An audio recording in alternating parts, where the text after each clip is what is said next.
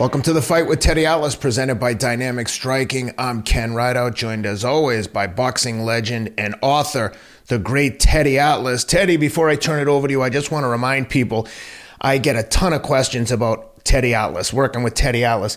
And I want to remind people that if you're interested in learning more about Teddy Atlas, no one will tell the story better than Teddy himself. Check out his audio book on audible.com, Atlas from the Streets to the Ring, a son's journey, struggle to become a man. There it is. Check it out. And one more thing, if you like Teddy's style, check out BOXRAW, the 36 collection. 36 minutes to make life fair. You can get one of these cool training t-shirts, look like a boxing pro with the number 36 on the back. Check it out. Support Teddy. Help us out. We appreciate it. Teddy, how you doing? Good. Thank you, Ken. I appreciate it. Um, no, doing good. Uh, my my son surprised us and came home. First time in 14 years that he was home, being that he, you know, he works in the NFL. It's uh, obviously you get no time off. So the first time in 14 years that he got home at a holiday, he came home for Easter with his wife and his our grandson, his son, his three-year-old son, Teddy the Fourth. So it was really it was really special uh, to have him with us, with our whole family together, all my grandchildren, our grandchildren, and again, first time in 14 years that he's been home for the holidays. And listen, um, I I love all you fans. You know, the nice ones, the nice ones. nah, you're all great. Yeah, I know you have tough days sometimes. We all do, but listen, we appreciate all yours, and we always uh, care about being transparent. I know I've cared about that um, my whole career. It's important obviously being honest is something you're supposed to be and, and straightforward. So I should tell you, I wasn't looking to, to be quite frank, but most of you all know my son has worked for the Raiders for the last 13 years. And um, you also know they they brought in a new crew from New England, uh, you know, to uh, a new GM, a new coach. And as often happens, when you bring in a new regime, they bring their own people, and that that has happened. My son was released last week from the Raiders uh, after 13 years there, after surviving four regimes, four administrations there, which is, from what people tell me in the business, it's it's pretty unheard of. Um, my son's great. My daughter's great. I'm very proud of them. Uh, the GM was very, very gracious when they uh, told him they were releasing him. They told him that, you know, obviously it had nothing to do with him or his talent, his work, that they made up their minds. They're bringing their own people in and that they would give him the greatest uh, recommendation you could give somebody that if another team called, uh, which obviously is the way of the NFL, you you last for so long and then you move on to the next team, and you hope that you last there. But um, there's a reason they call the NFL not for long. But again, they uh, said that they would give them a greatest recommendation you could get, referral. That was the word I was looking for. And uh, there are other teams that are now talking to them. I, I can also tell you that, uh, you know, it's part of the journey. It's part of the journey. We understand that. We always understood it. Again, he was a rarity. He stayed there for 13 years with all those changes, but uh, the time has come. It's meant to be. And uh, I can't tell you nice enough things about the owner, Mark Davis, the way he treated my son the whole time and, and at this moment, too. Uh, how, how good he was to him. Uh, and, and how you know how um, good he's been to him the whole time. Uh, Mark Davis's father, the legend, uh, you know the the legend Al Davis would be proud of him. Proud that he got a team and a stadium in Las Vegas, an incredible stadium, and proud of the way he treats people. Um, so we're on to the next uh, chapter uh, in our lives and in my son's lives. And again, it's there's several teams right now that are, you know, talking to them. Nothing will shake out until uh, until after the draft. I mean, the draft is the key right now. It's coming up the end of this month, and when that's over, that's when we're hoping that we'll find out where Teddy's next uh, next home in the NFL will be. Uh, he he's got a great resume.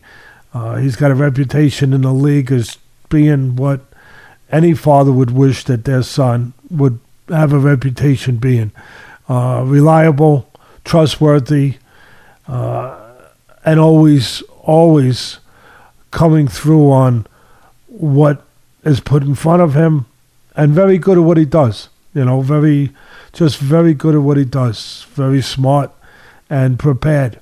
So we'll be on to the next uh, the next venture. Yeah, for sure. And I know we have some NFL execs that listen to the show. So if you're out there and looking for a scout, I second what Teddy says. Teddy Jr. is uh, is a beast when it comes to scouting and work ethic. Like he said, Teddy said, 14 years never catching a holiday with the family, incredible dedication and commitment.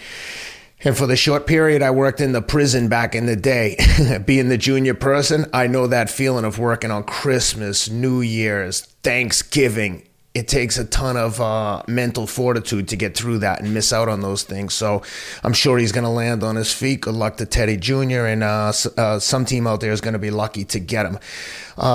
Teddy, big weekend in boxing. Anytime the heavyweights are in action, it's the equivalent of the Super Bowl for boxing. The people were out in force. The tweet storms were were incredible. You had your own, but everyone was involved. People, the people, uh, everyone comes out for the heavyweight fight. And um, unfortunately, the undercard they put on was as bad as I've ever seen in terms of undercards for a pay per view. Look, we're all there for the main event, but it would be nice to get a couple like even exciting prospects. And no disrespect to the people that were on the card, but I mean, come on, man, that was it was not good.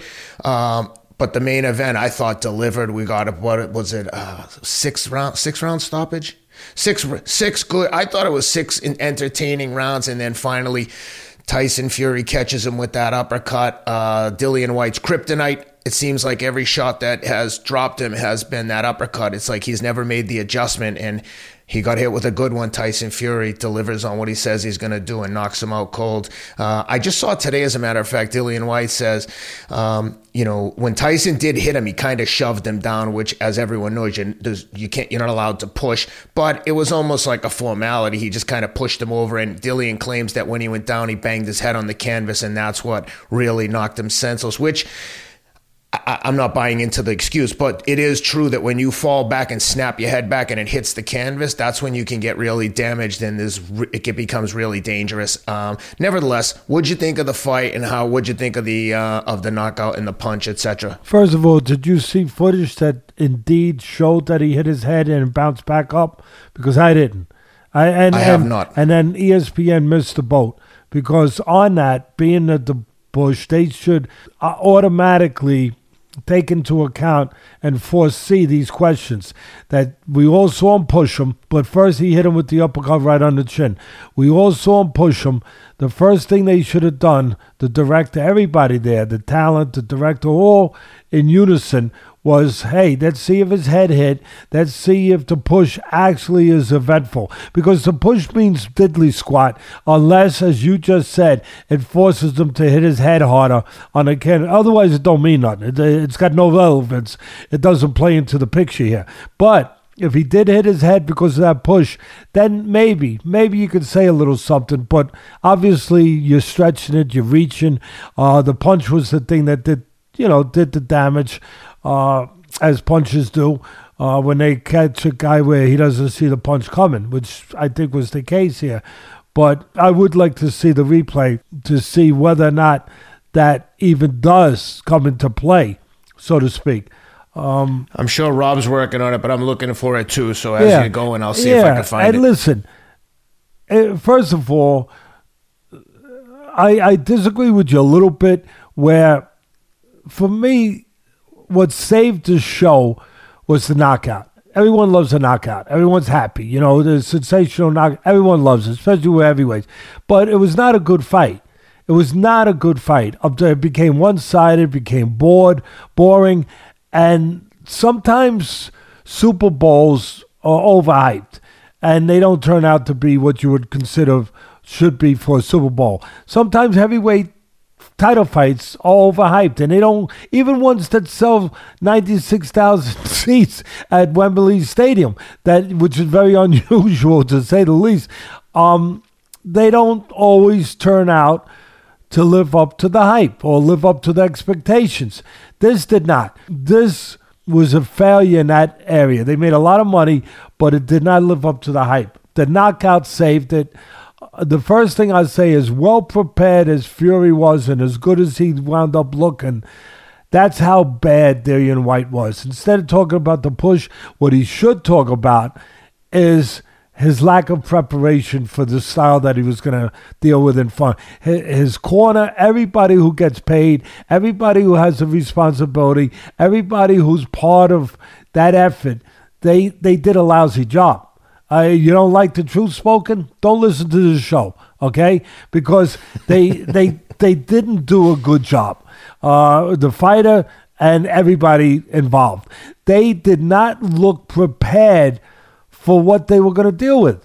A six foot nine guy with a very long reach who who can box and when he chooses to. Now he comes after you sometimes. yeah, okay, you had to be prepared for that too. I get it, but he's also known to have the jab to be able to stand on the outside and use that jab. And if you're facing a guy with those weapons, with those gifts of of length and height you have to have a plan. You have to have a strategy. How, if he decides to stay on the outside, how am I going to deal with that? They had no idea, no damn idea of how to deal with it, except once in a while launch one of these air movers. Normally I would call it a haymaker, but it was an air mover. That's all it did. It moved the air around. You know, maybe it was getting a little bit. Um, you know, uh, lack of circulation at Wembley Stadium. So they helped the air circulation at Wembley Stadium. Ken, they they threw. By the way. I've just watched the video clip that Top Rank put out about six times at different angles, and I don't see his head even remotely hit the canvas when he goes down. So there it is. That's why I brought that up right away. You know, if you're gonna, nah, you're on it. Yeah, if you're gonna make a big deal about something, let's make sure it's a big deal. Let's make sure it's real. Let's Completely go to court. Agree. Let's go to court and look at Exhibit A and say, okay, the plaintiff says that you pushed him and your push caused him to go back at a velocity greater than he normally would have went back and hit his head, and that's where he did most of the damage. Okay, here's and the Rob's uppercut. got it here, and there he goes. Okay, his head never even touched the canvas, not even for a split no, it second. looked like his shoulders hit first, so his back and shoulders. Hundred percent. Yeah, so there, so we can put that out of. Um, We'll call ourselves Judge Ted and Judge Ken. Um, definitely not Judge Judy. Okay, throw throw that out. That that that's a frivolous claim. Uh, bring in the next bring the next case in. Bring in the next. Case. Next, case. they're gonna say Teddy. Next, they're gonna say he had a horseshoe in his glove, and his ho- and his glove was loose. He was punching where the laces were, like he did against Deontay Wilder. The excuses are just insane. Well, he got caught and knocked out clean. That's why End we're here. We're here to resolve those things. We're here, you know, to put testament to what uh, really happened and uh, the best we can. And I and we just did. So any of you fans out there that were, you know, listening to that claim, hopefully we've addressed it properly now and we've put that to rest so we could move on from there.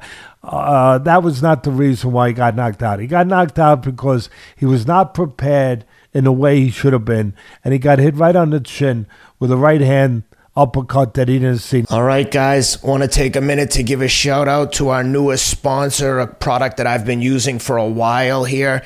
It's called Feel Free. It's a kava based herbal tonic, basically an herbal supplement that is can be calming and energizing all in one. I was introduced to this product by the great Trey Hardee, two-time decathlon world champ and Olympic silver medalist. If you don't know, the decathlon world champion is widely considered the best athlete in the world. Decathlon consists of 10 different track events from sprinting to high jumping, shot putting, etc. When Trey told me he was using this stuff in training, he's, I don't know how old Trey is, probably in his 30s, but he looks like an 18 year old freak of nature. He told me he was using it, so I said, let me give this stuff a try. It's advertised as like a calming tonic, but also, like I said, provides energy. I took this before the Nashville half marathon and ran a 90 second PR. I had run, my best time was like 112. I ran a 110 and change uh, right after taking this, like two minutes before I got on the start line. So I love it. I, I think it gives me energy. I take it like if I need to pick me up. Uh, a lot of people claim it creates a euphoric experience. I can see why they would say that. Like, you have to trust me when I tell you this stuff makes me feel good. Why? I have no idea, but I love it. Rob and I reached out to them, tried to get them involved with us. They wanted to sponsor the show, so I'm psyched to have them involved. You know, they have a, um, it's called Feel Free. They were like, feel free and blah, blah, blah. They add your own tagline. But for me, feel free to treat your health and fitness like your life depends on it because it does. Take care of yourself like it's important because it is. Please believe me when I say that. For our listeners, when you check out, use the promo code ATLAS, A T L A S, and you will get 40% off your purchase. It's an unbelievable offer. It really is. Um, it's the best offer out there. Feel free. Go to botanic tonics.com. B O T A N I C tonics, T O N I C S dot com, and use the promo code Atlas at checkout, 40% off your purchase. Check them out. Let me know what you think. I'm dying to hear the feedback on this. I love it. I take it almost daily, but on an as needed basis. So check it out. Let me know what you think. And uh, thanks for supporting the show. Getting back to what I was saying, you're going to fight a guy with those kind of assets, physical assets. You have to you have to have a, a, a, a strategy. Now, Fury had a strategy, and I, and I got to tell you, he has two dimensions. Now he's got three. He's three dimensional, and I don't think people realize he brought a new dimension in. A, he always showed he can motor around, motor scoot around the ring like he did in the first Wilder fight, and keep you off balance, and you know, play defense, and and be be the most mobile heavyweight there is right now. You know, copying a little bit from the pages, you know, of, of a poor man's Muhammad Ali, if you will, because nobody was Muhammad Ali. So I have to. I'm not knocking him. I'm just saying poor man's to make it clear that I'm separating him and Ali in the way that you know the way they should be separated. Uh, so that was one of his dimensions.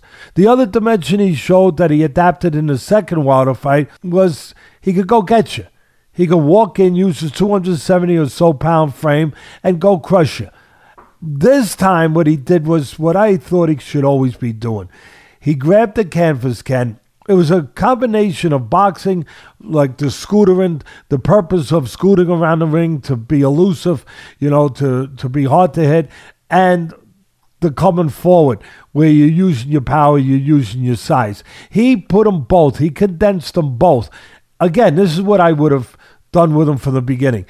By setting his feet in the canvas and using his reach to control range, to dictate range. You stay there, I stay here.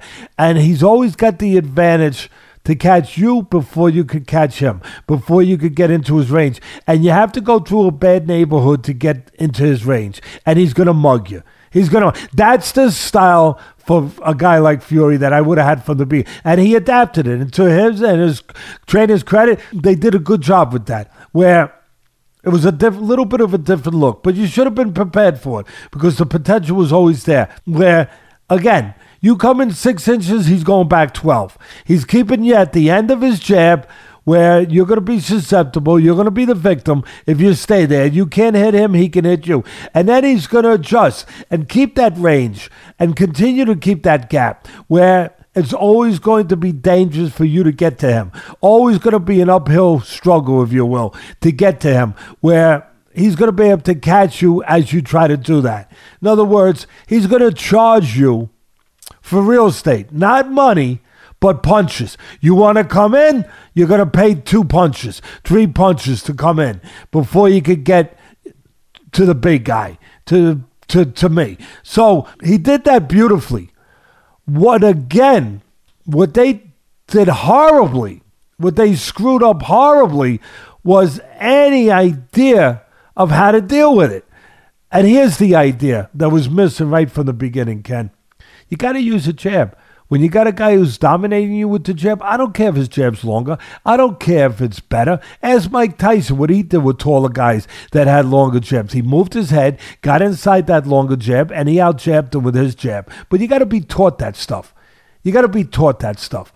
And he he needed to use his jab to nullify the other guy. If not nullify it, at least keep it under control. To at least keep Fury honest. He didn't have to have a better jab, but he had to have a semblance of a jab just to keep Fury from doing what he did, controlling the outside the way that he controlled it, being the boss and being the king on the outside, where he could control range and just make you a sitting duck, just make you a victim.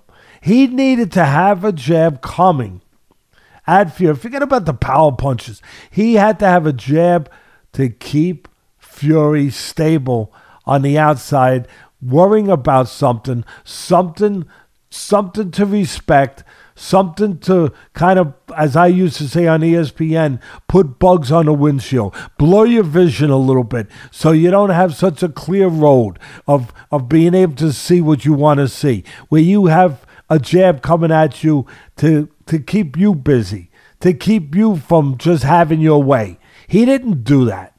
He didn't do that. Every once in a while, he reached in with one of those haymakers, and it was it was embarrassing. It was embarrassing. He's lucky he didn't get caught when he did that because he he, he should have got caught right there. And then when the fight started, the first thing I thought, if I'm commentating, the first thing I thought was, wow, both these guys are pushing their jabs. They're not getting the most out of their jab. The bigger guy, the shorter guy, neither one are getting the They're both using it as rangefinders. They're, they're just pushing it out. Whoever decides to extend the jab first, to get full extension on the jab, as you should, he's going to be the man. He's going to be the boss. He's going to be the one who leads the way. He's going to be the lighthouse that brings the ships in. And the ships are going to be the right hands behind it. Whoever does that first. And the guy who did it first, the next round, I think it was the next round or the round after, Fury. He started getting a full extension, and it was basically over. It was basically. Now, I know he came out and he played a little bit. It made me a little bit. It, it, it was, it was a little, you know, um, reminding of Hagler and Sugar Ray Leonard when Hagler, the greatest, one of the greatest southpaws and middleweights of all time, came out in an orthodox stance to throw Leonard off a little bit the first couple rounds. You know, he, he came out orthodox. Well, it was the opposite of that, but the same the same idea. Where Fury, who's an orthodox fighter, comes out southpaw for the first round. Now, the only reason I can think he did that he's a showman anyway, and he's a clever guy, and he, he's always thinking, was to make Whyte think about anything but what he should be thinking about. really, that's simple. To make him maybe even think too much. Like, oh, whoa, oh, wait a minute. I got to be on the lookout for something here. I got to, I, I got to, I, I, I got to be aware here of something's amiss. Something's, he's got something up his sleeve. And then the next round, he goes to what he was always going to do jabbing the guy's freaking head off with his left hand. so now he goes to what he was always going to do, jab. And meanwhile, Dillian Whyte, maybe he's still thinking, oh, what, what's he going to be up to? What's he up to? He's up to jabbing your head off all night long until he hits you with a right hand. That's what he's up to. What'd you think of in the fourth round when they got over in the corner in Tyson Fury's corner and they were like should have been reprimanded. The, the, corner, the corner should have been reprimanded for throwing water, and that was wrong. I mean, listen. Can you imagine that they change. didn't? I know, but they don't even take a point when the corner throws water on Dillian Whyte. Like, what the hell? That was so out of line, so unprofessional. Looked like it was Let Tyson me talk Fury's about brother. what what could have happened, what didn't happen, but could have. First of all, you're 100 percent right. It was wrong. the corner should have been reprimanded. But could you imagine if that water wet in his eyes and blinded him for, which is very likable, very possible, and it blinded him for a second, and at that moment he got hit with a punch and got dropped and got knocked out. What do you do then? What do you do then? Disqualify, to, disqualify have, the other guy. You have to disqualify Fury. If Fury's the guy landed, the water goes in the eyes of Dillian Whyte from his corner, you got to disqualify. So, luckily, that didn't happen and, and changed the whole course of the night. Luckily, that didn't. But at the very least, it could have. They could have done it again the next round because they weren't reprimanded. They should have been reprimanded immediately, immediately, by obviously by the referee, um, who, who did not do that. The other thing that since you brought me to this, Ken, the other thing there was there was the crowd was it was a little scary. It could have been dangerous. All those people in the corner that could get dangerous. I mean, it, That's it what I looked- want to ask you. It looked like Fury had like 10 people in his corner. And I mean, I know from working with you at the Vosnik fight, we had like three, four people maximum. But it was like, And the you- you, commission were like made very sure- specific about it. Yeah, the commission—we ain't having it. There was ninety six thousand people. I'm going to say it again. That's a lot of people. You ever have ninety six thousand people in your house? I know it's big enough to hold them, huh? I don't even like having nine people in my house. I, know it's big enough to hold them, but but you know, ninety six thousand people can that could become a dangerous situation very fast. God forbid. God forbid. Like soccer stadiums, when you get that many Yep. people and you hear the tragedy that happens sometimes when things get out of control. There were too many people around ringside there, and that could have got out of control. That could have. Thank God it didn't. Thank God it didn't. But getting back to the fight, he did a brilliant job, Fury, of knowing the right fight plan, as I said, and controlling Whyte on the outside with his jab, setting the table, and then looking to eat with the right hand. Now, he was throwing, I'll tell you where it was genius, too. Genius. Genius. I, I knock people when they should be knocked. I give them all the credit when they get it, or should get it. What a genius uh, thinking, strategy, move, everything. He he's setting his eye level with the jab. He's making him stand tall. He made Dillian Whyte standing tall with the jab, and and he's got him, and he's mesmerizing him with the jab. He's not destroying him with it, but he's he's keeping his attention, and he's focusing his eyes to that level. He's got Dillian Whyte's eyes right at that level, uh, up at that height. And then what does he do for the first time the whole night? He throws an uppercut from the other level, from below. It was like that movie. It was like the Ben Askren movie, Live by Night, where they came. The, Ben, A- ben Affleck. Ben, I'm ben Askren is the, no Ben is Affleck. I'm sorry. I'm, I'm sorry. Well, right. Askren started acting, I think, uh, recently. I'm not sure. He might be in a movie. Com- I'm not sure. I'm only kidding. Ben Askren, of course, is him is the great UFC fighter, champion, uh, MMA, and great, great, great wrestler, and um, uh, you know, just just one of the great MMA uh, fighters uh, and wrestlers uh, that And, that and personality. that we've awesome that guy. we've had, and and just a, a a really decent person, a good person. Um, Very much so. but so Ben Affleck, Ben Affleck is in this movie Live by Night, and in it, he's having a, you know, he's having a uh, war with these other mobsters. He's a mobster, and they come in, and they think they're gonna kill Ben Affleck and all his people, and they're coming in, and they figure they they take over the hotel where they are, the other mobsters, and they figure they got Affleck uh, at a disadvantage, and then all of a sudden, the mobster with Affleck hears some shooting, and he says, "Where's that coming from?" And Affleck looks at him and laughs and says, "You thought we were coming from above, in the front door." Meanwhile, we came from below. and we're killing your men. That's your men being killed right now because we came from below. Because there were tunnels there from years ago, and we used the tunnels. And that was the strategy of of Fury. He gets him up high, looking at the jab, getting his eyes fixated on that level, and then he comes from below, and it's the first thing, first fight uh, punch, uh, the first uppercut all night. Ken, the first uppercut. How'd you like the speed? How'd you like that hand speed? No, no, very good. But here's the key: he had the discipline. Forget about hand speed. He had the discipline to wait all night to the right moment. You know, you hear about in life all the time, the right moment.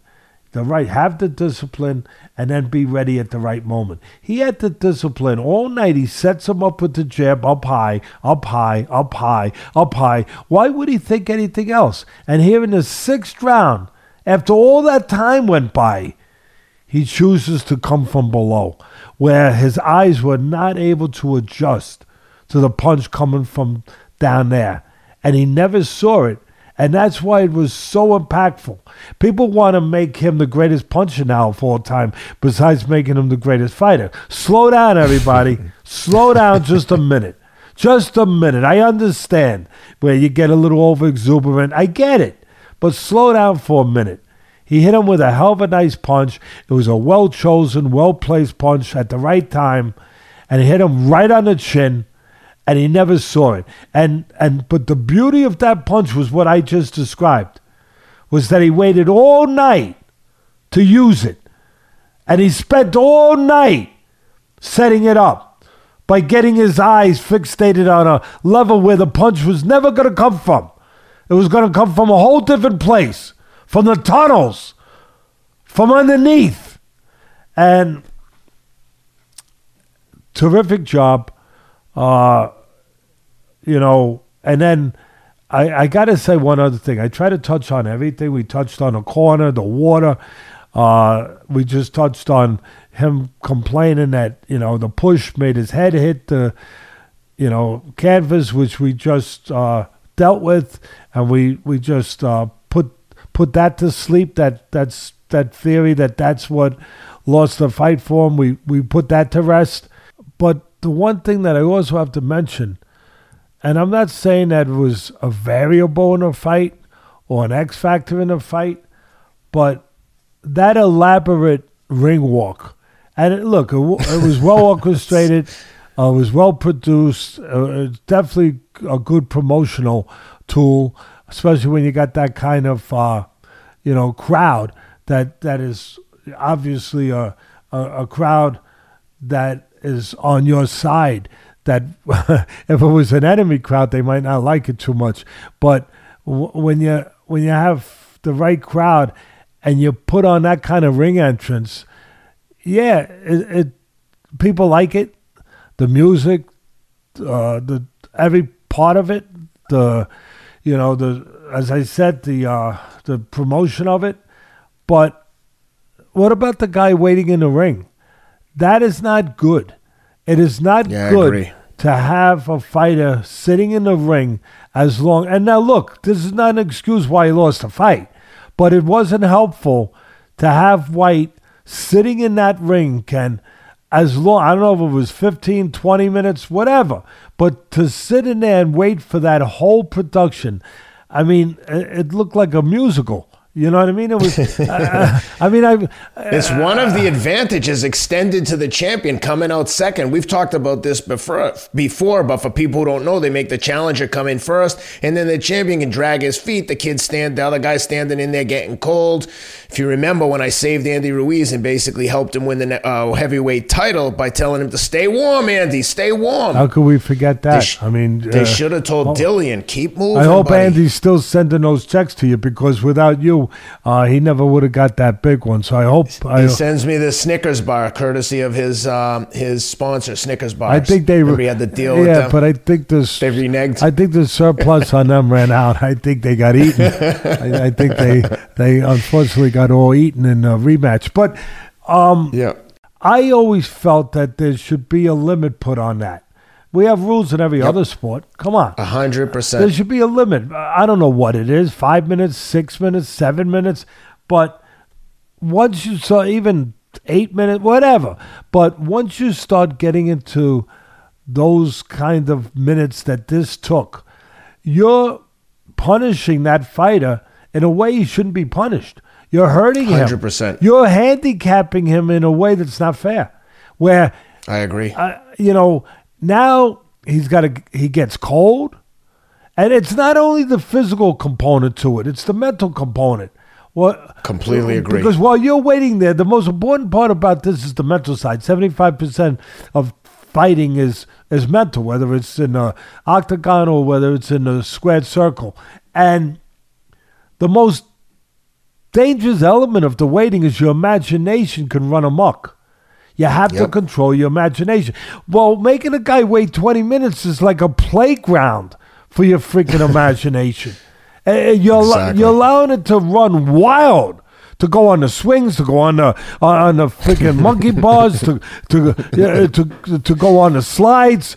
I mean, you're allowing it to go anywhere it wants to go, and I just know for a fact, being in this business, that it is it, it, it can be very hurtful to the guy who has to wait. And it's one thing to wait, but it's another to wait that length of time. So that was not helpful. Again, is that the reason why, you know, he got destroyed and he, you know, he, he looked the way he looked all night long, he being obviously uh, Dillian Whyte? No, no, it's not. All I'm saying, it wasn't a good way to start a very difficult night that was in front of them. It wasn't a way to start, you know. Uh, it, it'd be like going out to your prom night, you know, and you're you're running out to to see your date, you know, and you're running out to the limo, and then you fall in a puddle of mud. that's not a that's not a good start to your prom night. Uh, yeah, yeah, you know, it's not. It, it's not. There's there's a lot of better ones. There's a lot of better ones. Uh, for the rest of the night, you're going to be inhibited. She's probably not going to see the best of your personality. If you- We- definitely right? not. No, Definitely probably- not. Probably not. Probably not. So look, at the end of the day, uh, as bad as Whyte looked, that's how good Fury looked. Uh, he, you know, he he he did a master class in every way. I I wanted to make sure that I gave him the dues that he deserves by breaking it down the way I just broke it down to give him his just due. Uh, but can you can you calm down a little bit? And I know you could take it with me with the fans and beyond, but can you just calm down a little bit when commentators are saying, "Now look, I know they're beholden to the to the guy who's giving them a paycheck and allowing them to keep their job, the network and the promoter. I I, I understand that, even though And you and you know and you know what happens when you don't kowtow to the uh, promoter of record. Yeah, you're doing a podcast with Ken Rideout. Um, okay, that's well, the Ken Rideout part it wasn't no, necessary, well, but no, yes, no, you're doing I, a well, I don't mean it. I'm sorry. I just realized now how that sounds, and, and I'm sorry. I am because I didn't mean it that way. I'm blessed to be doing it. If I'm doing it at all, I'm blessed to be doing it with Ken Rideout. How's that? Yeah. Um, oh, that's that's great. that? I'm glad I'm- that they I'm- and I'm glad they did something so eth- so unethical is they gave me a chance to partner up with you because if they didn't if they weren't so afraid of the truth, you and I probably never would have met. No, no, and I'd no, be over here listen, watching and fights again- and hoping someone would listen. I'm making it sound. I may. I'm sorry about that part. I'm making it sound like the old days when when you got in trouble as a cop and uh, your next post was going to be in Siberia, right? I mean that was the joke. Yeah. Okay, you're going to be walking a post in Siberia next week. Okay, uh, I'm not walking a post in Siberia by being with Ken Rideout. I am blessed. I am blessed to have a guy that I care about and that cares about what I care about with the show and with the fans and can share this with me and be able to just be able to enjoy together uh, an ability to meet with you people every week and bring you boxing, UFC news, and also just talk to you about life, you know, and and laugh every once in a while. Uh, I can't. I have said this. I didn't know I was going to go to this direction, of course, but I I tell you, I won't train a fighter anymore unless I like him. I won't. A lot of people look at me and say, "But Teddy, there's a lot of money involved." Yeah, Yeah. And guys, for the for the record, I can vouch for this. I know some of the fighters for a fact that have reached out with big money offers, and I can tell you right now, Teddy does not take a gig that he doesn't like the person for any amount of money. I, I can't stress that enough. It's not money. Money is not the motivating factor. Otherwise, he'd be selling the same line of bullshit as everyone on TV, just blowing smoke about whatever promo- promoters, fighters are on TV. And because he wouldn't, like he said, that's why him and I are working together. Because the truth isn't appreciated by some parties. Uh, I appreciate that, Ken, and uh, but it is the truth. I, if I don't like the person, I'm not going to camp with them for two months, and I'm not giving up, you know, being away from my family to do that, even at this age. I'm not. I'm, I'm not, and I'm not going to be with somebody that I have to force myself to be with, just so I can earn a check. I'm not going to do that. I've been blessed by God. I've, I've been blessed by this business where I've been able to take care of my family and still be able to do it my way uh, when it comes to those things. I'm not about to change that now. And um, and I say the same thing about this. I would not be doing this podcast if I didn't like you. I wouldn't. I do it by myself. I, I do whatever or find somebody else. But if I didn't like the person that I'm talking to, and feel that he was a decent person, I wouldn't be doing this. So uh, I appreciate you, brother. And I love doing this. It's the it's the, the most fun job I've ever had in my life. It's it's a dream come true, and I know that there's a lot of boxing aficionados out there that would love to be in this position. And believe me, it's not lost on me. I think about it every day. My wife will say to me on a regular basis, Can you believe you're doing a podcast about boxing with Teddy Atlas? And every time she says it, I'm like, It's effing crazy. I know. I love it. And the other thing I'll say to the fans is when people weigh in and they're like, "Oh, you Teddy doesn't like this guy, don't like that guy." Regardless of our or our feelings or Teddy's feeling about a particular fighter, I see it all the time. Like the, they doesn't like uh, a black fighter or a Mexican fighter. I'm like, are you insane? He breaks down the fight about the fight. If you ask about someone's personality outside of the ring, then we're going to have an opinion on that. But the truth is the truth. There's no like bias towards anyone unless there deserves to be a bias. If they're a bad person, Teddy and I are going to say he's a bad person. But if they're good people and they or they're good fighter, we just the truth. There's no agenda here. No one pays us except sponsors and stuff that we promote on the show. We don't get paid by anyone to like promote or or or or, or um kowtow to anyone. And that's the beauty of the show, in my opinion, is that you just get an honesty. Neither of us is looking for a gig. And sometimes people, I hear people, oh, they're, they're blowing smoke up Dana's ass. We're not looking for a job at the UFC. Would it be great for Teddy to do something in the UFC? Sure. But not at the cost of integrity, not at the cost of sounding like we're blowing smoke, like, please hire me. Neither of us needs a job. We do this because we like it and we love the fans. And 99.9% of the fans have been awesome and supportive. And that's why we engage with them and try to give back whatever we can whenever we can. So anyway, I the thing, to get no, that I appreciate the thing I was saying and the point I was getting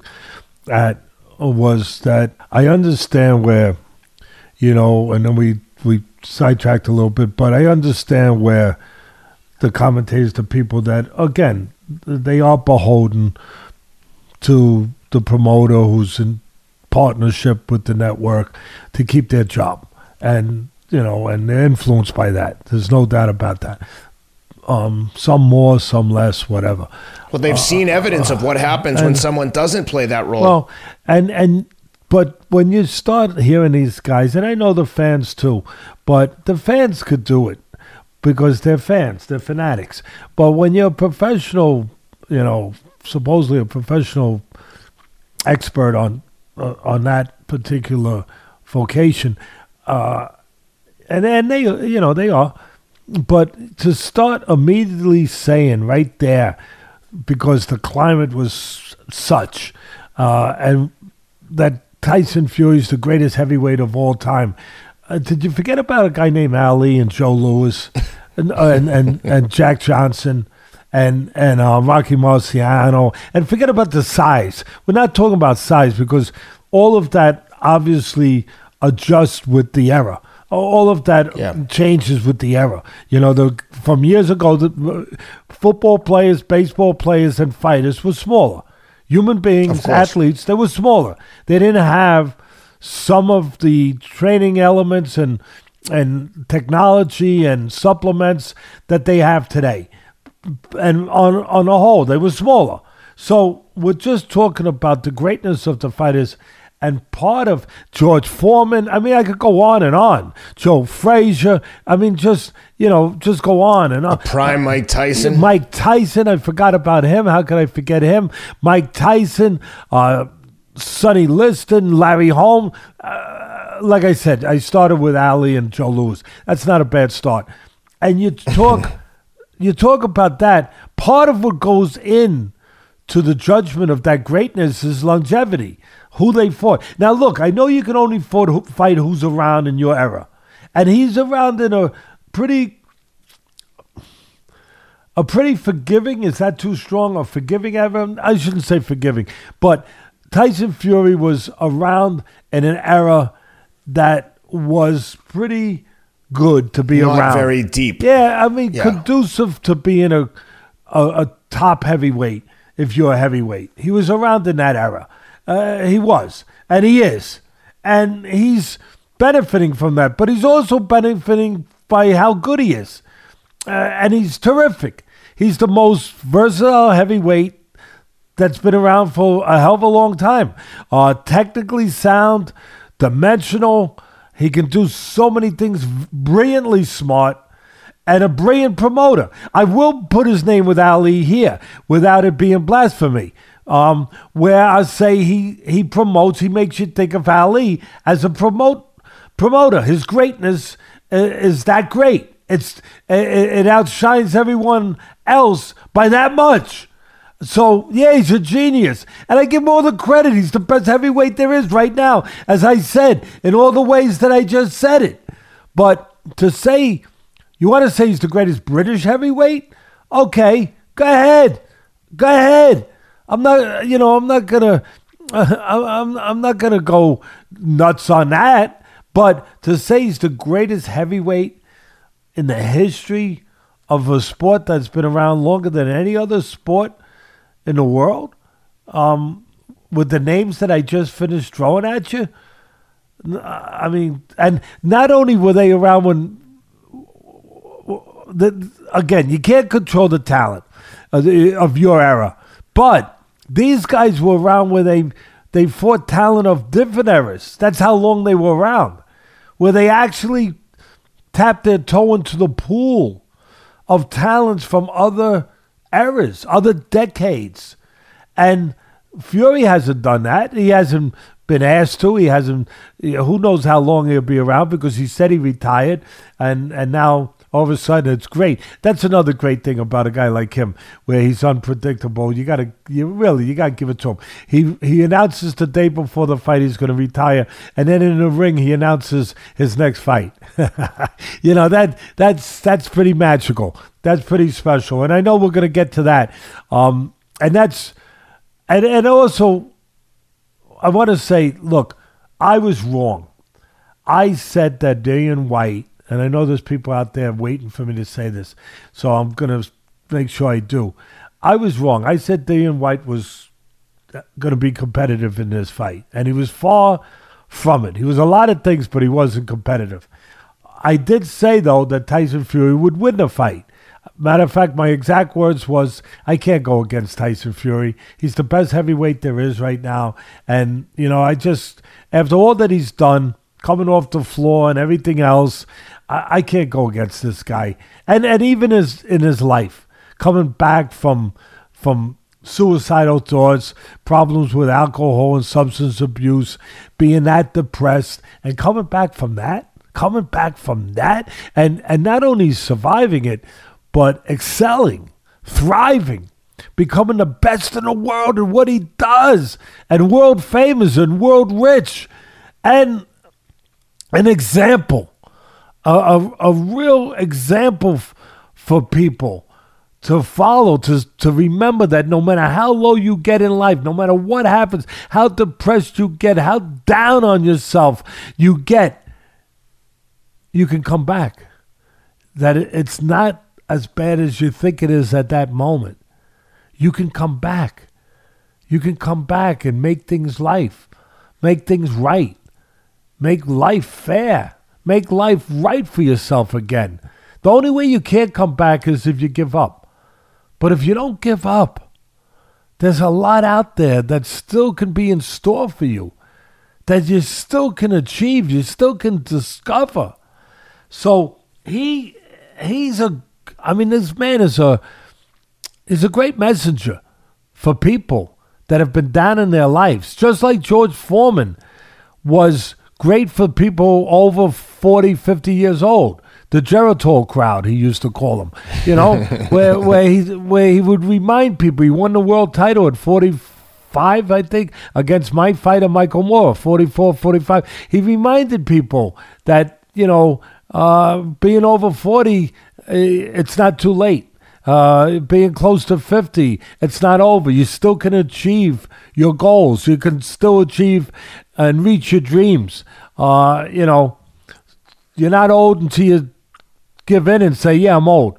Uh, this That's exactly right. It's you only you're only there, like you said. You're only done when you quit. If you don't quit, you're still in the fight. I posted something on Instagram the other day. Joe Rogan posted a picture of a 60 year old, 68 year. I think the guy was 70, but he started jujitsu at 68, and he was getting his black belt under a legitimate black belt world champion. And all I could think was like, man, if people get uh, we're so conditioned to think that you're getting old because everyone says you should be old. I feel like as young as i've ever been physically. And if you don't if you genuinely convince yourself that that's how you feel it's never too late to do anything.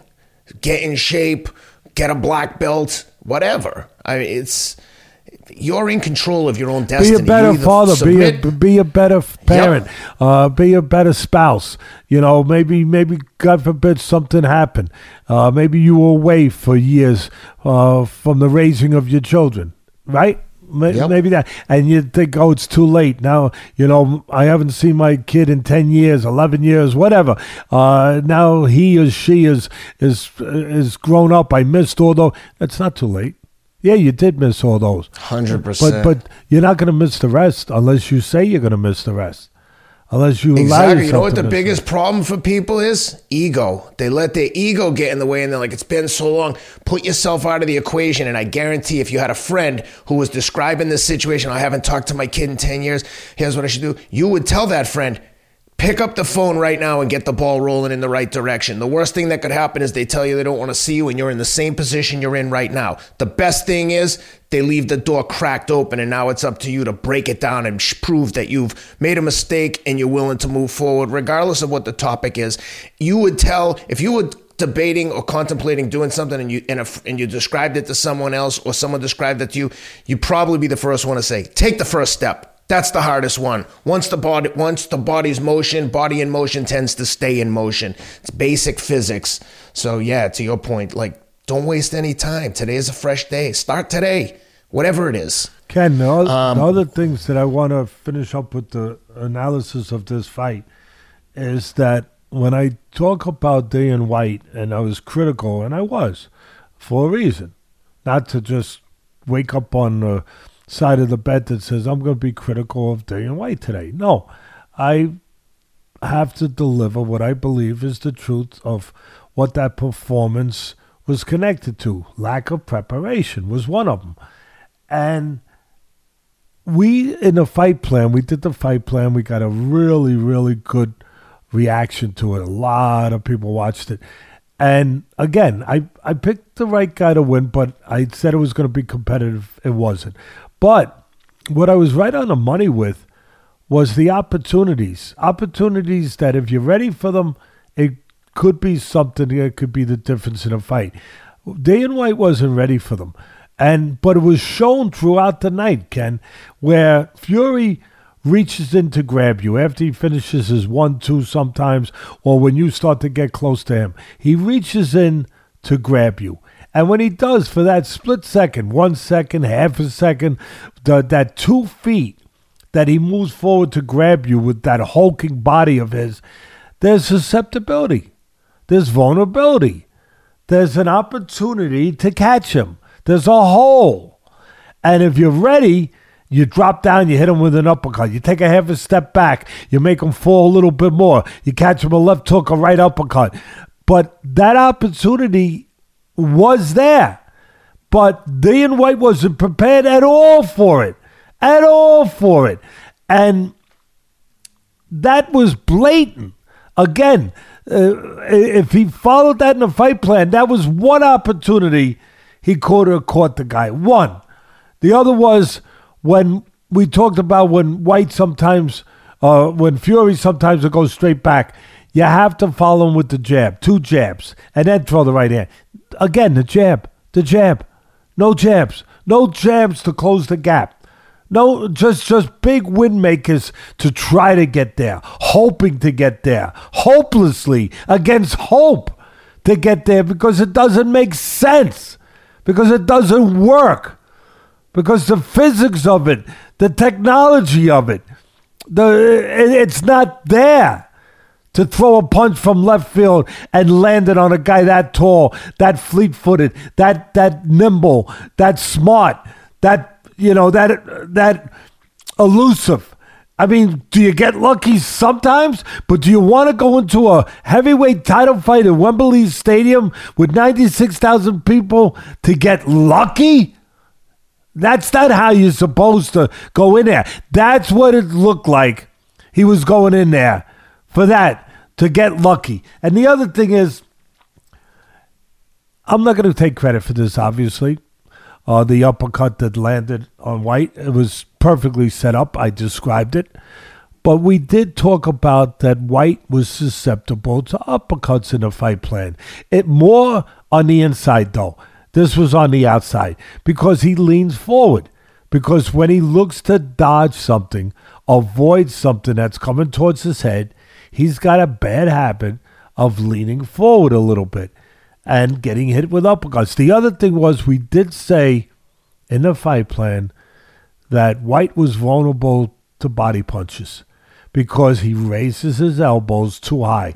If you throw a jab at him he, or whatever you're throwing at the head, he will raise his arms up to protect himself and leave downstairs naked, leave it vulnerable.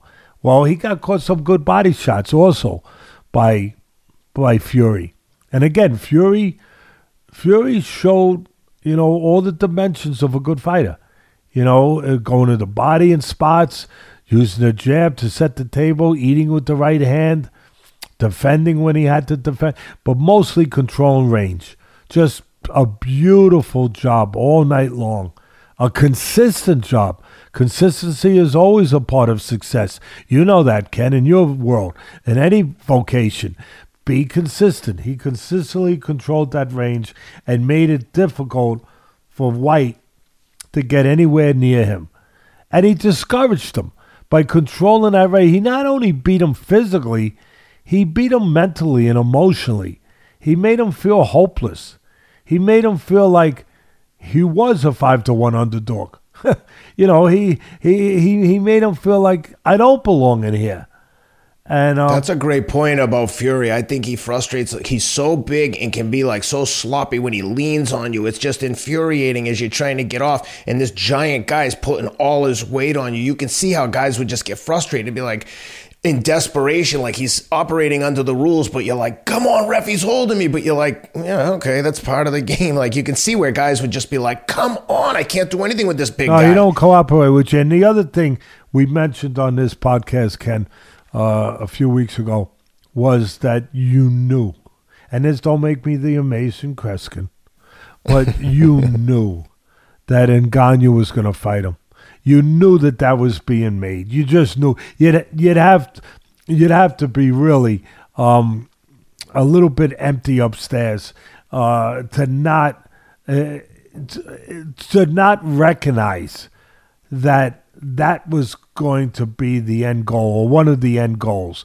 Even when he retired, when he retired two days before the fight, I or he announced he was going to be his last fight. The first thing I thought was, you're going to retire, and then you're going to fight. It's not a boxing match, so you can stick to your word. I'm retired from boxing, but not not from making money, and not from fighting. I'm going to come back and I'm going to fight a mega fight, a mega, mega, mega fight where both guys could probably cash in paydays of south of a hundred million each. That's not unthinkable. North, north. north I'm sorry, north. north. Yeah, north uh, was yeah south of your house, but north of the rest of the world. because you're in a very special place up there. Very, you're you're up there very high where there's kind of hard to differentiate between east, west, south, and north. But yeah, he. You know, people really believe this. Like I, I know, get I messages know, from I people know. like, "Let me see Uh, your Ferraris." yeah. I'm like, "He's we're joking. You know that, right?" Yeah, yeah, I mean, you know, he, he's he, and he doesn't have four. He's got two. What's the big deal? What's the big deal? Okay, and it, and they're all remote control. and they're all remote control, and his kids know how to how to control that very well, very well. But Ken, uh, to me, that was that was obvious. That was an easy one to predict that that has to happen because of the money involved, and it's going to take on another whole domain, another whole realm, because there's a reason why Marvel Comics continues to make Spider Man, Thor, and Hulk and Superman movies because it captures the imagination of the pub. People want superheroes. They do. And you remember that you remember that in the first Rocky movie, I know there's been like a hundred of them, but in the first Rocky, which was a hell of a movie, and the second one was too, but in that first Rocky movie, when Apollo Creed was getting ready to figure out who he was going to fight, and he was looking through the record books and trying to, on the bicentennial of our country, who am I going to fight? And then he finds it. He looks, he says, There it is. I'm going to fight Sylvester Stallone. Uh, not Sylvester, I'm sorry. Uh, Rocky Gamb- uh, Balboa. Balboa. Rocky, The Italian That stallion. was the key. The Italian stallion. And then he says to his promoter, he turns to his promoter and he says, Apollo Creed versus the Italian stallion. It's a damn monster movie. Sounds like a damn and, monster. and, and people love Godzilla. They they love monster movies, and they can't get enough of them. They can't get enough of the superheroes. It captures the imagination of people. It entertains people. People want to allow their imagination to run wild. They want the opportunity. Give them something. Give give them give them a a, a a runway, like an airplane needs a runway, your, your private jet, for example, right? it needs a runway to take off. Give them a runway, Ken, for their imagination to truly take off. That's what people want. And that's what great promoters lock into. They recognize that. Give them a runway. This is a runway for their imagination to take over. You got Ngannou, the UFC heavyweight champ, big, big, massive, strong man who can punch like hell. And you got him in there with the heavyweight champ of the world, Tyson Fury. It's a monster movie. It's it's a monster movie. It's going to make monster money, um, but it's not fair. It's not fair. And I know that. No, I agree. It's not fair. And I know Rob's going to, you know, when we get done with this, Rob does such a magnificent job where he'll put clips out and grab, you know, certain topics that I said something and he'll put it out there. And and it's one of those topics is going to be, yeah, it's it's going to be a great extravaganza, but it's not fair. You know why it's not fair? 100%. Yeah, because it's not. It's it's like saying, okay, we're gonna fight you, but you got to put your hands behind your back. And people will say, Teddy, what are you talking about? What am I talking about? Listen, it's an age-old question: Who's better, the boxer or the MMA fighter? Everybody is always in search of that. But until you make the rules where both of them can use their skills in that octagon or in that ring, it's not fair. And look, I've Well, been in business I almost gotta- 50 years, Ken. And so my sport obviously is boxing. But I've gained a great respect for the UFC, the same, and for the fighters and for the people that do this and the code they live by, just like the boxers in my business. I have a great respect for all of them. But to say that that's a fair way of finding out who the better man, the better fighter is, when you're going to take one that can go and use all his skills, all his acquired skills over 20 years, or whatever it is that he's been 15 years that he's been fighting with the amateurs, with the pros, that he can go in there and box and do everything that he's obviously been trained to do. And then you're going to tell the UFC or the MMA fighter that, hey, you you can't grapple, you can't use jujitsu, you can't go to the floor, you can't grab the guy and pick him up. Uh, No you kicking. can't elbow. You can't kick. You can't do any of that. But we're gonna find out who the best fighter is uh, out of both of your uh, both of your sports. No, you're not. No, you're not. The fighter, the boxer's gonna win. The boxer's gonna win because it's his realm. It's his domain. And it- you're again, you're tying the guy's hands behind his back. You're taking away the skills that he needs to be at his best. And and I don't want to hear it where they say, well, they're going to use the MMA gloves. What? So what? You know what? Good chance that Ngannou, as much as I love him, as strong as he is, as much as he's improved, and he has, and he's terrific, and he's a terrific human being, do, giving hope to his people of the Cameroon uh, with his title. He's a great human being. Not everyone does that. I applaud people that do that, that use their their success for more than themselves. That's what makes them a champion. That's what's great. And that's part of what's great about Tyson Fury that he gives hope to people that have been depressed, that have been uh, had problems. All of that is true. And I acknowledge all of that. And I applaud all of it. But when you say, oh, we'll make it fair now because we're going to give him the MMA gloves, he might never land, he being Francis, he might never land a punch where those gloves are even relevant because he's in there with a guy who's been a boxer and has been taught and has spent his whole career and life being taught how to avoid punches from top fighters. He's going to Fury's really good at being top, evasive. top fighters. He's gonna have a good chance of avoiding a punch, whether it's got a ten ounce glove or whether it's a bare fist.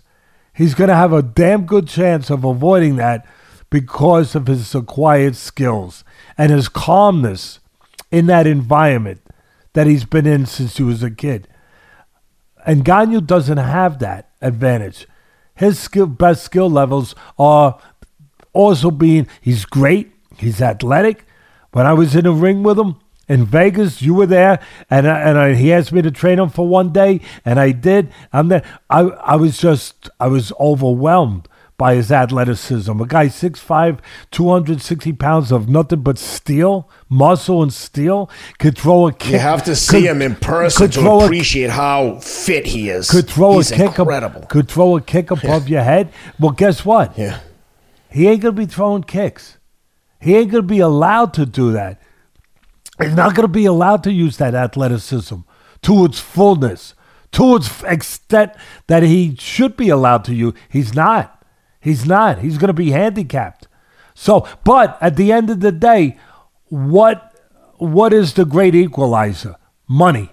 He's gonna get well, well, well, well, well compensate. Look, does that mean he has no chance at all? I'm not saying that, but I'm saying the odds are greatly stacked against him because of what I just described in, in a proper way.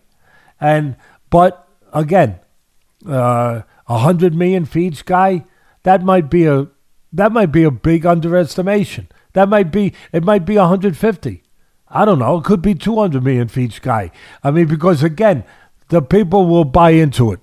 Especially if they get someone like the Saudis to pay a huge uh, site fee, which is probably what's going to happen. Someone's going to pay a ton of money to get that fight into their venue. Yeah, I mean, it's it's I mean, it's everything.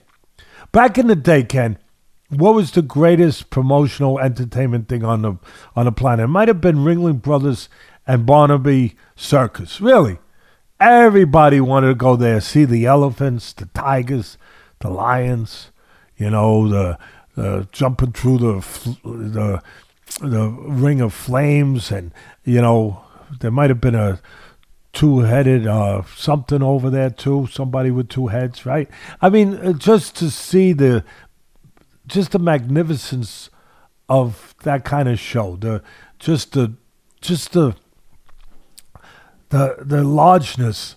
I mean, of that kind of show of of all the elements that attracted people, and that's what they're putting on. That's what they're putting on. I'm not calling it a circus, circus, but it's got the atmosphere of a circus. It's got the attention that a circus would you would want us to get, that a circus gets. It, it it's got all those elements, and they're smart to go for it. I mean, you just knew, you just knew that it was coming.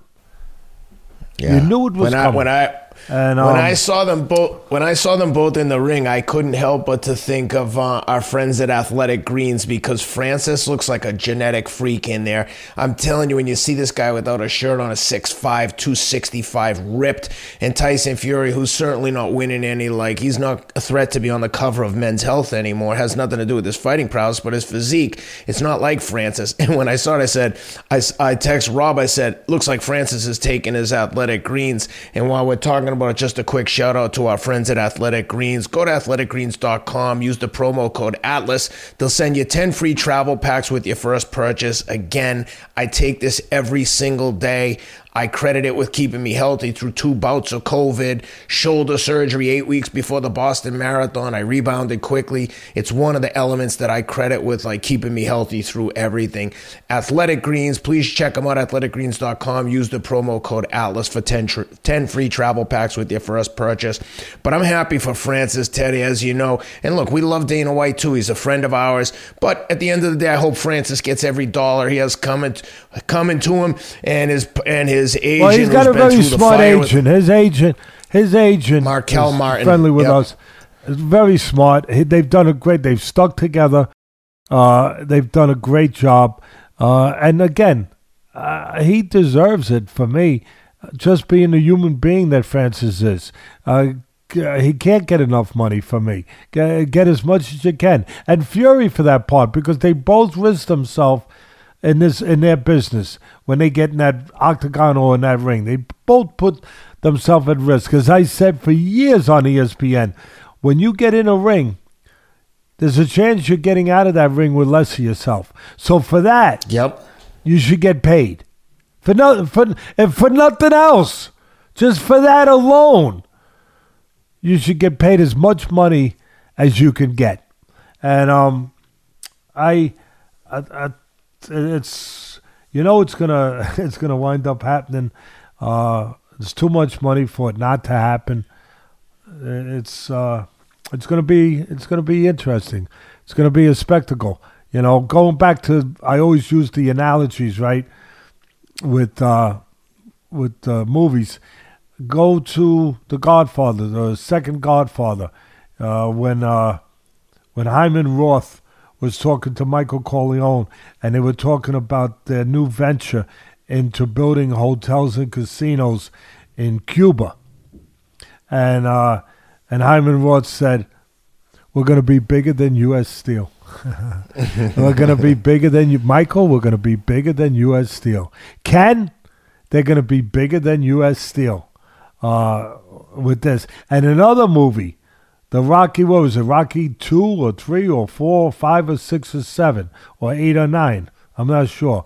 But one of the Rocky movies where Rocky had to do that exhibition with Hulk Hogan, right? Yep.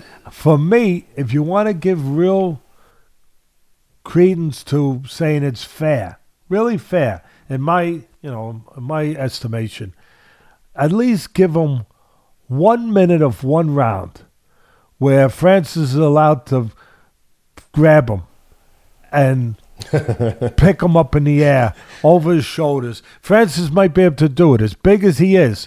He might be able to. If Rocky can pick up Hulk Hogan, um, I, I think Francis. I think Francis could could pick up uh, Fury. And just one. Do you ever see him pick up? Uh, you ever see him pick up Shaq? Francis just grabbed Shaq and picked him right up. and I'm Shaq's That- that- yeah, I mean Shaq is even bigger than Tyson Fury. Yeah. So Yeah. just give him one minute during a round where he's allowed to do that. I'll pay for that. Uh, I'll pay for that. You know, and and for the fans out there that want to see when that that flick, uh, you know, that uh, little video where we were in Vegas and I was in a ring, you know, showing them some things.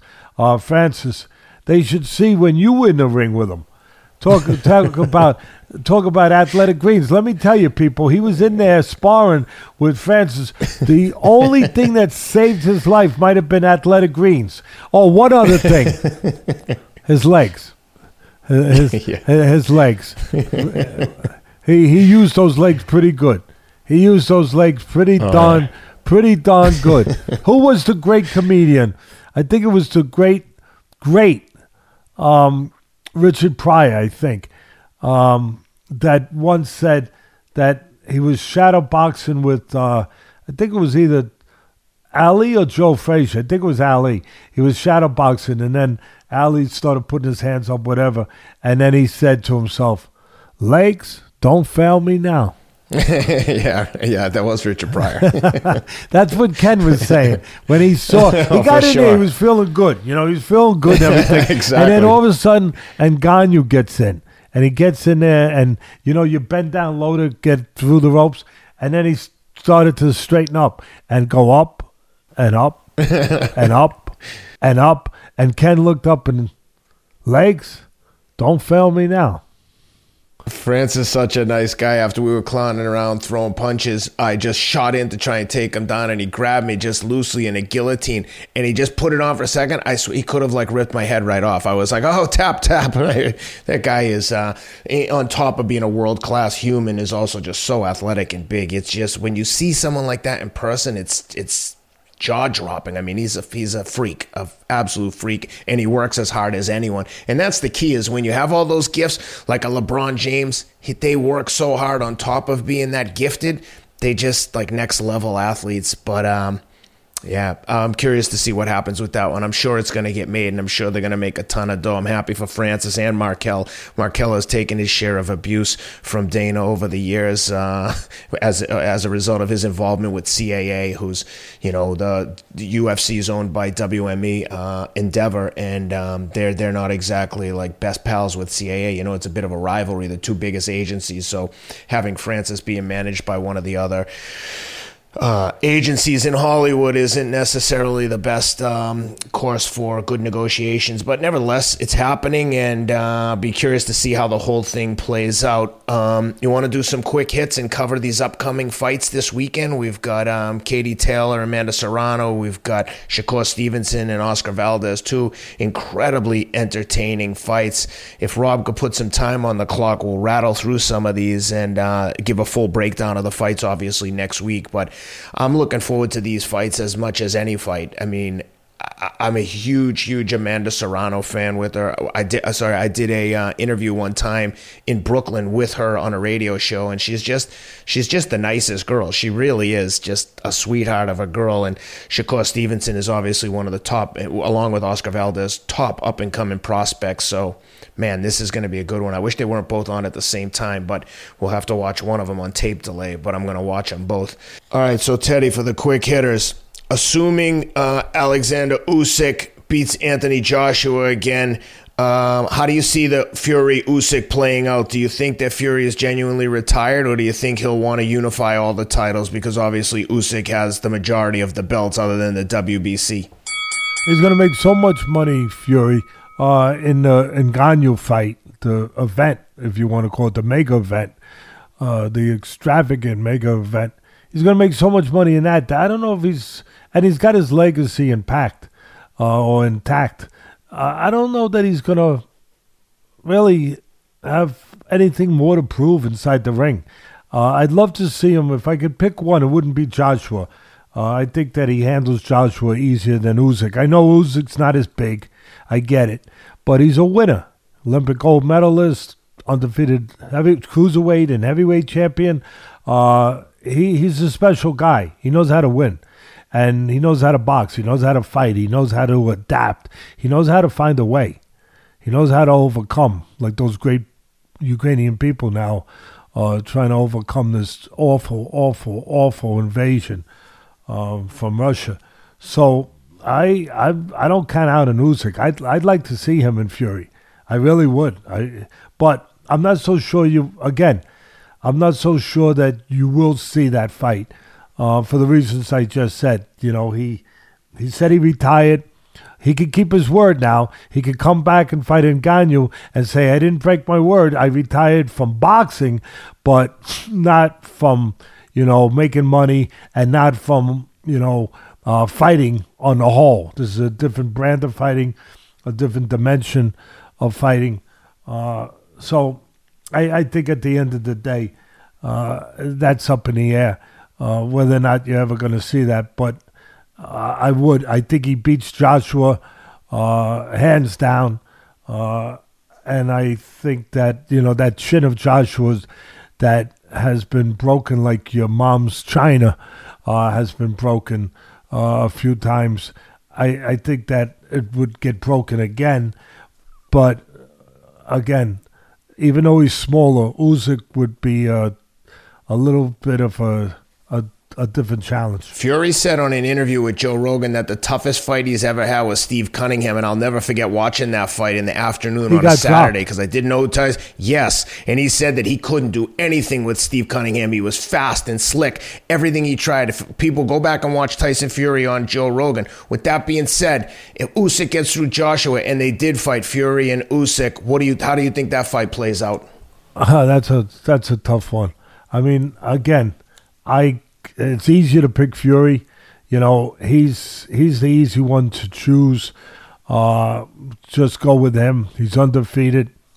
He's he's he's not only beaten everybody in the ring, he's won the fight outside the ring with his life, as I talked about earlier, overcoming depression, overcoming substance abuse, overcoming suicidal thoughts. Uh, the guy knows how to win too. The guy knows how to win too. He knows how uh, not not to in any way give in to defeat. Uh, it, would be hard. He's a big guy. He's very versatile. Fury, very dimensional. Uh, it, it'd be hard to pick against him, but this is one fight. I would give it. I give it some extra thought uh, about maybe picking against him and maybe going with the big upset with Usyk. But one of the X factors and variables here is obviously the war that's going on in the Ukraine. How how long will Usyk be out of you know out of activity? Uh, you know where he'll be out of the ring for how long? Uh, while he's I think I saw something that said he's out of the country now and back in training camp for Joshua. I think I'll confirm it, but yeah, um, yeah, assuming he is, if he is, that he's got to get past Joshua again, which I believe he will. But uh, after going through what he's going through, it's kind of like what I talked about Fury. He's made so much money, he's accomplished everything for his legacy. he's done so many things. He came back from the brinks of, of, you know death and in the way that he was thinking about death, thinking about ending it. He's come back from that. He's done so much fury. You start to think, what more is there? It, it, it, it can start to have a toll on you that you've been through all of that, that journey. Well, it can have a toll on you to go through a war with your country. And, you know, and then say he beats Joshua and you're still the heavyweight champ. Does he have enough left? Does he have enough desire in him? Has the war impacted him? Has it changed his outlook? Where he says, you know what, uh, it's it's not worth it anymore. You know, I want to just be with my family. I just watched, I just watched the country get attacked and get destroyed in many ways buildings, people killed. You know, I don't want to have any more to do with fighting. That's possible. I remember uh, the one of the greatest movies I ever saw, Man on Fire, with Denzel Washington, where he's talking in there when he wants to come back and go after these people, and and he talks to uh, the guy that was with the the co-star, um, Christopher Walken, and he says to him, I need your help. And Christopher Walken says to him, because they were both guys that, you know, did did the jobs they did. They went out there and they fought people. And um they he says to him, But Creasy, I I don't wanna I'm done killing. I don't want to do any more killing. And he said, Okay, just get me what I need. And that that comes a time when you know uh, uh, where you know we're, we're not saying literally, figuratively, you're done with that part of your life. You're done with killing. You're done with fighting. So I think those are things that bad thinking about when you start talking about the possibility of those fights. I would make the argument just to play devil's advocate that Usyk could view it as let me clean this all up in the name of Ukraine and make the give the Ukrainian people hope and something to like yes get rally the troops, you know. But he could do that. He could do that with the Joshua fight, though. Of course, but there's that one so, belt so, still out there. Yeah, no, you're right. I mean, look, he can use that, and I think he would use that in the Joshua fight. but you're right; he could use that to unify all the belts. Um, to yep. say this is to bring hope. This is to this is to symbolize the strength and the hope for the Ukrainian people moving forward. Yes. Yeah. Yes the small the smaller man representing Ukraine against the big powerful Fury representing like theoretically like the Russians. The little man can come in there. Size doesn't matter. I just think it would make for an excellent storyline. Who knows? Like you said, when Usyk is going through some stuff that ho- hopefully we'll never have to experience the horrors of being. Imagine uh, his neighbor, your neighborhood, your your country is being invaded by a superpower. It's it's it's it's terrible what's happening, but nevertheless, it'll be interesting to see what happens there. Last question on the uh, on the heavyweight topic. Hypothetically, if Fury were to get the winner of Usyk and Joshua and to win, do you rank him in the top five heavyweights of all time? People have been flooding us with questions about where do you rank Fury in terms of the greatest heavyweights of all time. I don't think you can put him in the top five, but make him the greatest British heavyweight, no problem. Obviously, um, better than Lennox Lewis. Yeah, I think so. I mean, Lennox Lewis was terrific, but he, you know, he obviously wasn't undefeated, uh, and he was, uh, you know, he's a gold medalist uh, from the Olympics. Lennox Lewis, terrific heavyweight.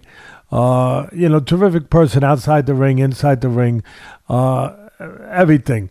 Uh, originally, I believe, originally from Jamaica and raised in uh, the UK, I believe. I believe. And but, spent time in Canada, Jamaica, Canada, and UK. And, uh, yeah, Jamaica, Canada. You're right.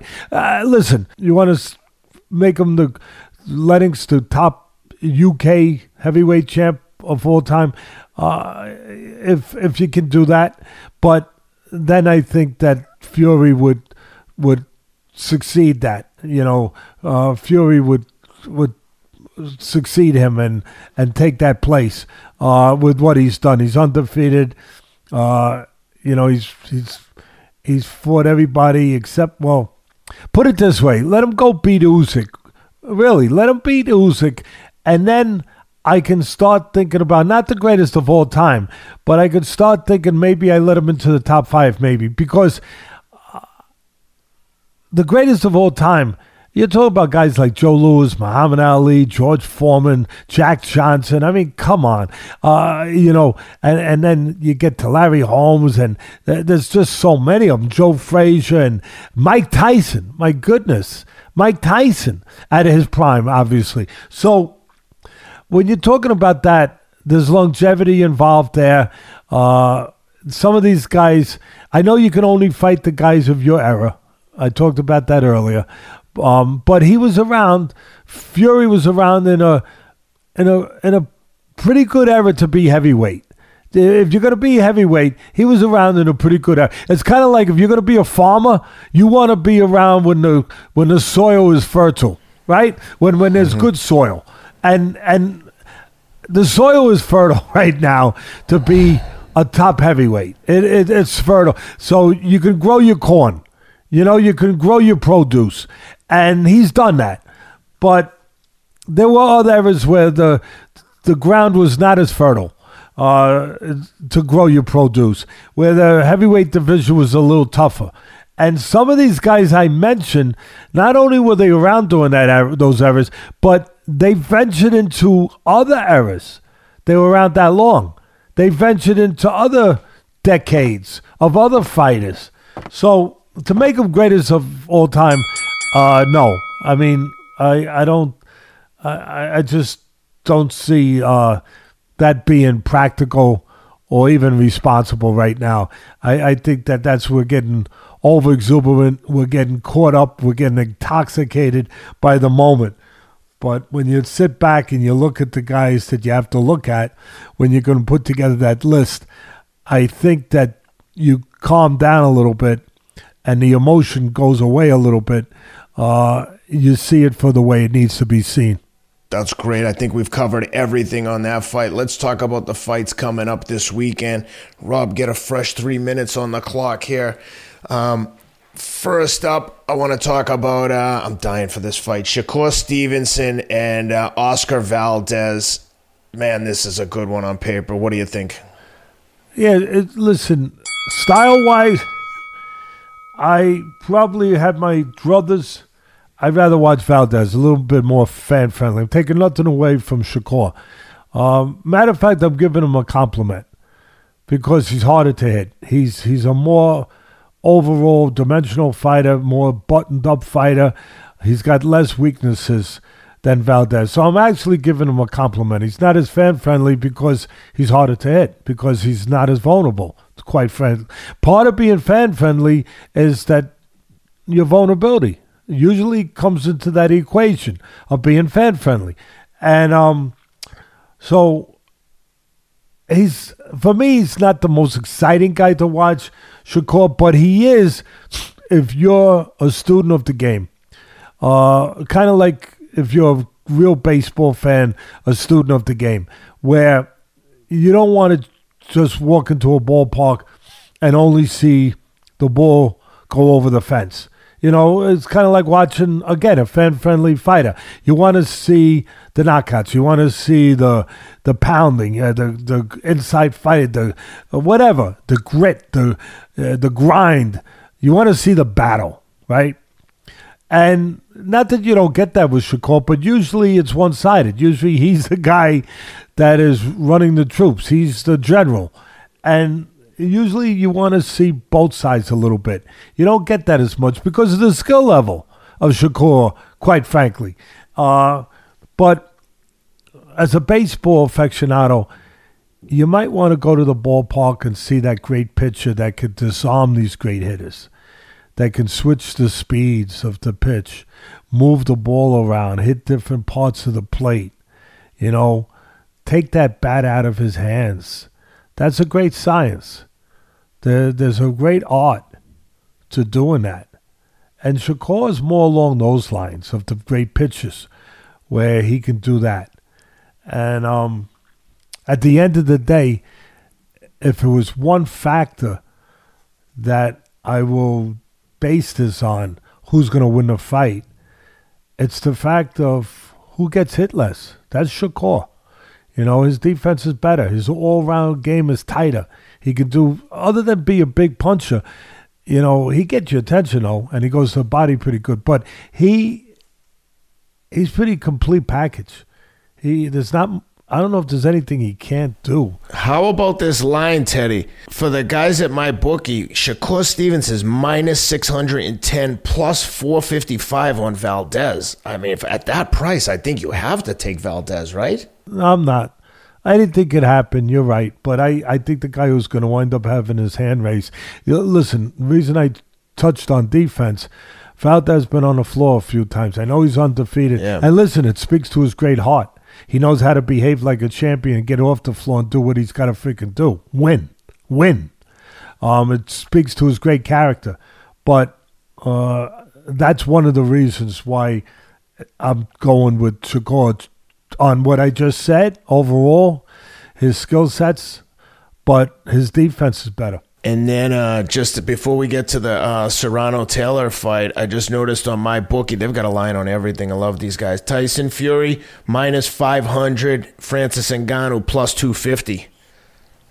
Yeah, I listen. Tyson Fury is probably going to win the fight if it's boxing rules. Forget about if they make you wear MMA gloves. He might not put a glove on. You know, like the the old saying, yeah. he might not put a glove on him. Um, he Yep. be, he being Francis Ngannou might never put a glove. So it don't matter how big or small the gloves are. What matters is the rules. If he's not allowed Yeah. to grapple, he's not allowed to put his hands on him. uh, He's not allowed to kick. He's not allowed to use elbows.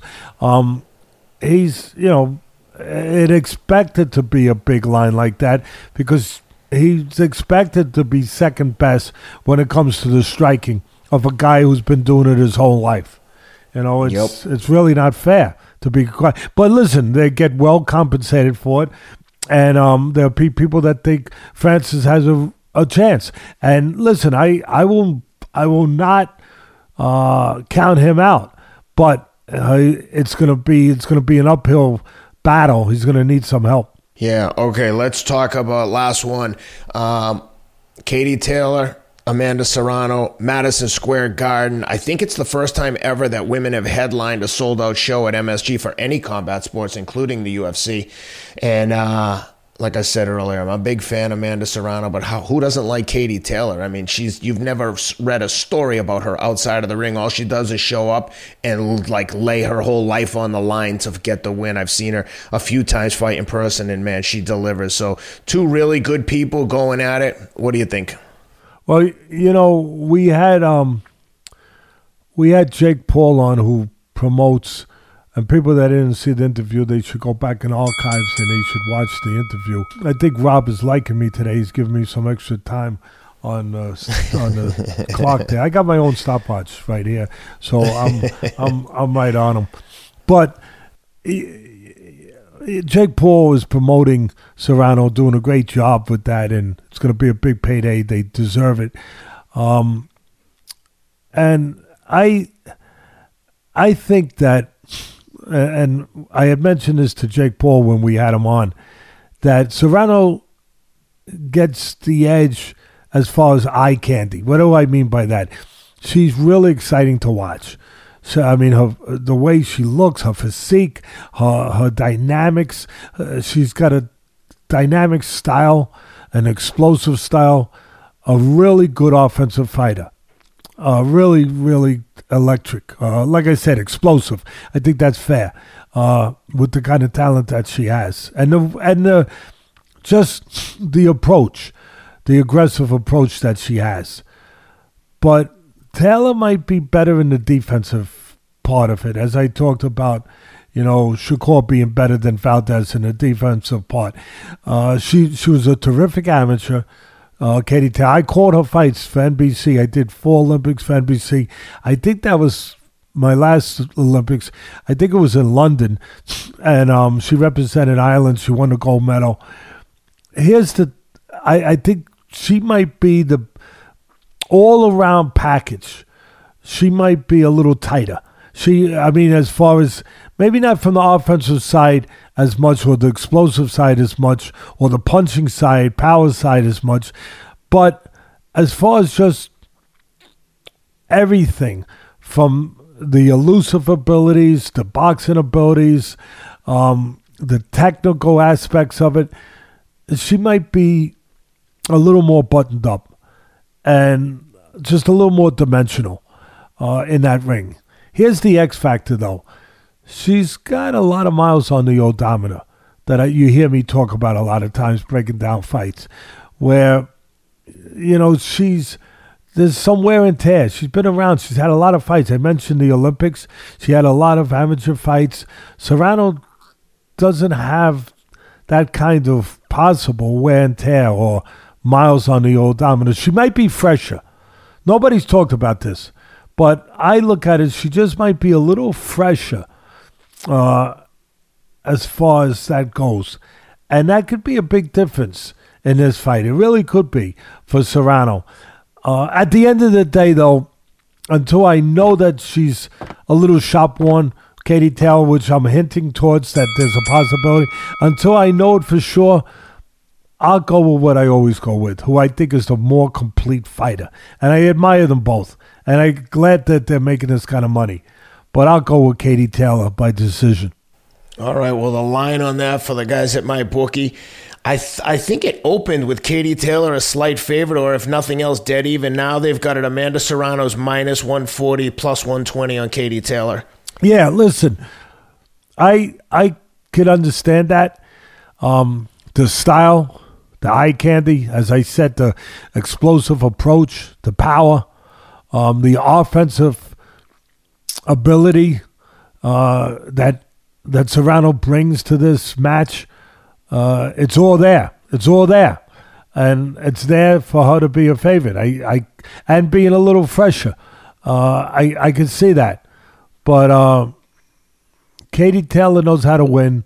Serrano does too, but Katie Taylor has been in many many situations, unless, as I said, the possibility that she's a little more shop one that I I know. I, I think uh, between counterpunching, boxing, using a ring, um, all the things that make up, you know, her, you know, her style, uh, her her package, if you will. I, I think that she'll call on all of that to to try to get this win. This is gonna be uh, gonna be an exciting weekend. Well, I've got an interesting side story for you. I'm going tonight. Uh, do you have you ever heard of a gospel R&B singer called BeBe Winans? He has a sister, Cece, BeBe and Cece Winans. They're like really famous gospel slash R&B singers. Anyway, I see this guy. He's maybe a little bit older than me, and I see him running all the time in the street. And the other day, he stopped me. Hey, what's up, man? I just wanted to see who you were because we see each other all the time. And I was like, oh, thanks for stopping. Turns out he's this famous singer. So he saw me this morning. and like, you're this "You famous, and you're the. Don't leave that part. I won't let leave it out. And you're the famous podcaster. Go ahead, continue. Yes. Continue. Two says, two uh, famous people. I need Frank Sinatra music. Two famous when I people tell you- meeting in the night, strangers in the night. When Oh, I tell you, I don't see, I don't see five people running when I run here. Typically, in LA and New York, there'd be hundreds every day. But So in LA, guy, you used to you used to see mountain lions. You don't see them no more. Thank goodness. Nope, no more mountain lions. so I said, so I see him, and we always And they knew like- you too. The mountain lions knew who you were. That's why he left me alone. They were like, "Oh, that guy's not worth it. We'll get an easier target in LA. Someone else. The next, we got to leave that guy alone. the next guy on the trail's gonna roll over. This guy looks like he might defend himself.